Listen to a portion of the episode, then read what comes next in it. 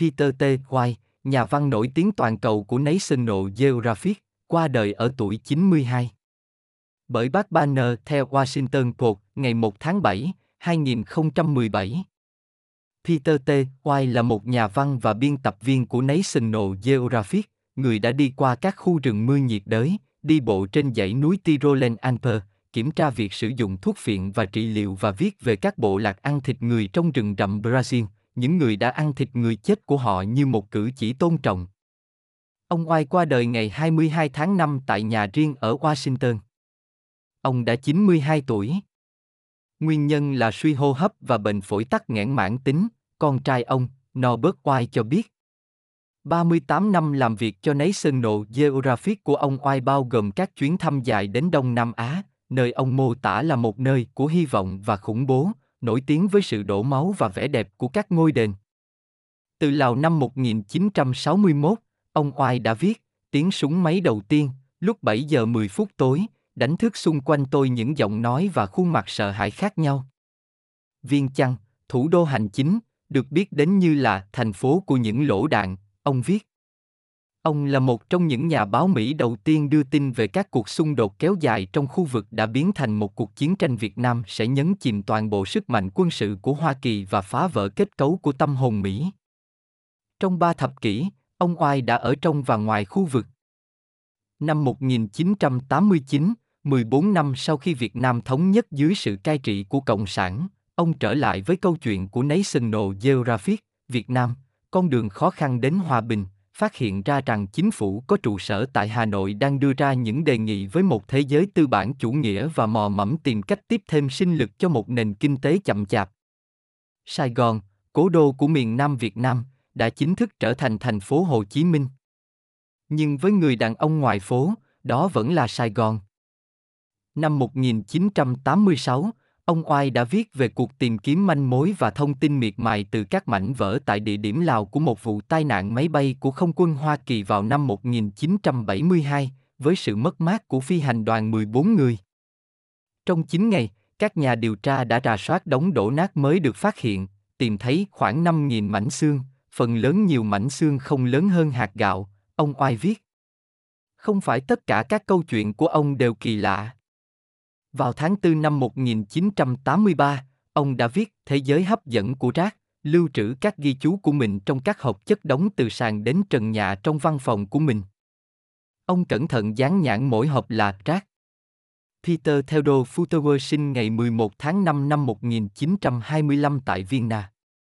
Cha ông là một cựu chiến binh Do Thái trong Thế chiến thứ nhất của quân đội áo hung, người đã được trao huân chương vì lòng dũng cảm. Trong cuộc sống dân sự, ông điều hành một cửa hàng trang sức. Gia đình sống trong một khu phố cao cấp của Vienna và thường xuyên đi nghỉ ở Ý và dãy núi Alper của Áo. Vào tháng 6 năm 1933, khi Peter 8 tuổi, cha ông đã bị giết bởi một quả bom ném vào cửa hàng của ông trong một đợt bùng nổ bạo lực chống Do Thái sau khi Adolf Hitler lên nắm quyền ở nước láng giềng Đức. Vào tháng 9 năm 1937, Peter và tất cả các sinh viên Do Thái khác đã bị đuổi khỏi trường công lập của mình. Sáu tháng sau, quân đội Đức hành quân vào Vienna, và Áo bị sáp nhập vào Đức. Trong vòng vài ngày, cửa hàng trang sức của gia đình anh, do mẹ anh điều hành sau khi cha anh bị giết, đã bị lính Đức quốc xã cướp bóc. Những gì còn lại đã bị tịch thu bởi chính phủ buồn nhìn Áo.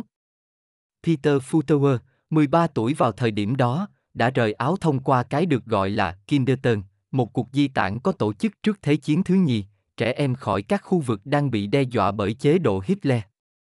Đầu tiên anh đến Anh và sau đó, vào sinh nhật lần thứ 15 của mình, đến New York, nơi anh gặp mẹ mình, người cũng đã trốn khỏi quê hương của họ.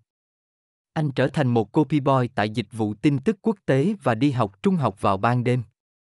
Khi tròn 18 tuổi, ông được đưa vào quân đội Hoa Kỳ và phục vụ trong tình báo quân sự ở Anh, Pháp và Đức trong Thế chiến thứ nhì.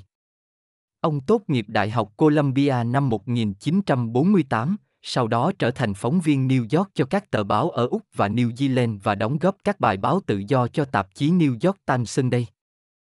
Năm 1956, ông gia nhập đội ngũ nhân viên của National Geographic ở Washington. Trong một câu chuyện năm 1985 về cây thuốc phiện, ông Oai và nhiếp ảnh gia Steve Raymer đã đến thăm 30 quốc gia trong hơn 18 tháng. Họ đã phỏng vấn và chụp ảnh những người nghiện và buôn bán ma túy, bác sĩ, nhà khoa học, sĩ quan cảnh sát và quan chức chính phủ cho một câu chuyện kiểm tra giá trị dược liệu và sức mạnh hủy diệt của cây anh túc. Ông Oai nghỉ hưu từ National Geographic vào năm 1994.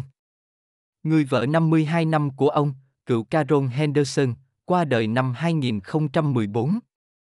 Những người sống sót trong gia đình ông gồm người con trai, Norbert White ở New York, và hai đứa cháu. Trong khi phục vụ trong quân đội trong Thế chiến thứ nhì, ông Oai đã trở thành công dân Hoa Kỳ.